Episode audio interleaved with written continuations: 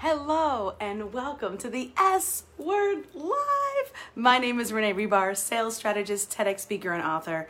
And my goal today is to help you make sales simple and fun. so let's talk about this. Today I'm talking about something that has been coming up over and over, especially recently. And it is this sneaky little reason that it seems like even super smart, highly qualified business owners are getting stuck when it comes to selling for themselves. So um, I'm excited because I've got a really, really good story. So this is from literally a message that I received this morning from someone that I'm working with. Um, so let me tell, tell me this sounds familiar or if you've ever wondered um, what to do. Okay, so here's what's happening. So if this sounds familiar, let me know. So say hello as you join, whether you're live or on the replay. I'm excited.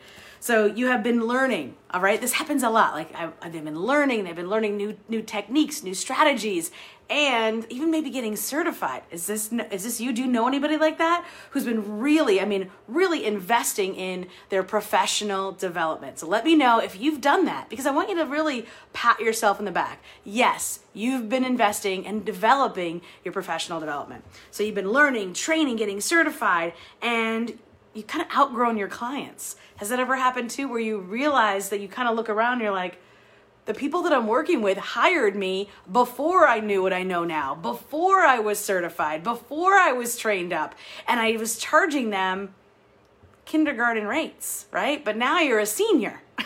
and so it's time to make a change. But wait, I don't want to lose the clients I have, and I certainly don't want to lose the money I'm making from them, even if it's less than what I should be charging. But I don't know anybody who would pay that.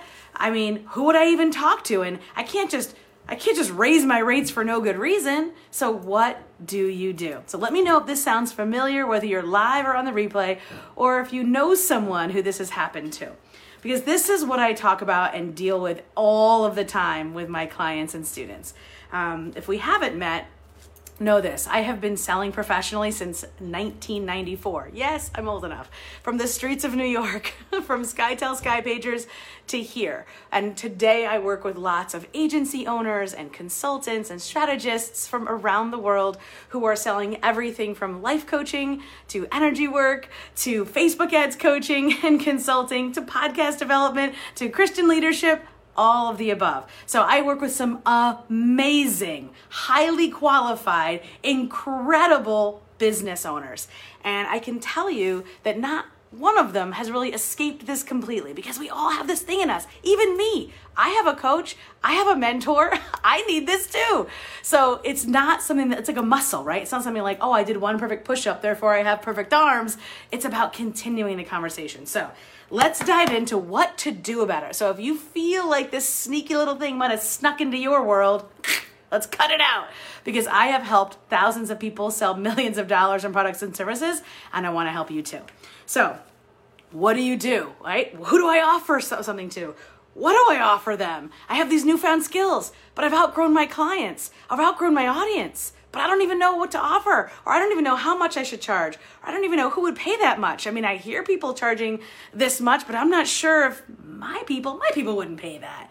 So if this S sounds familiar, give me a high five or an emoji in the comments. Or maybe, again, maybe it's not you. Maybe you're not this person, but maybe you know someone. Maybe you have a good friend that know that has that had this happen to them. So here is what to do instead. So here's how to get unstuck if this sneaky little problem has come up and gotten your sales stuck to, or someone that you know. You don't have to admit it here, I know. so, number one, this is a huge one, and I, I, I'm going to giving you like a permission slip. This permission slip is you don't have to know what you're going to offer to start the conversation. Wait, what? What'd you say, Renee? Wait, what? Er, back up the truck. Correct. To start the conversation, you don't have to know what you're going to offer. You don't have you're not Costco. You're not Target. You don't have to pull something off the shelf and have it pre-priced and pre-barcoded. You're not a product. There's no barcodes here, right? There's no barcodes. Custom, right? So if you're whether you own an agency or whether you are a coach or a consultant, we know everybody wants custom. So give them custom.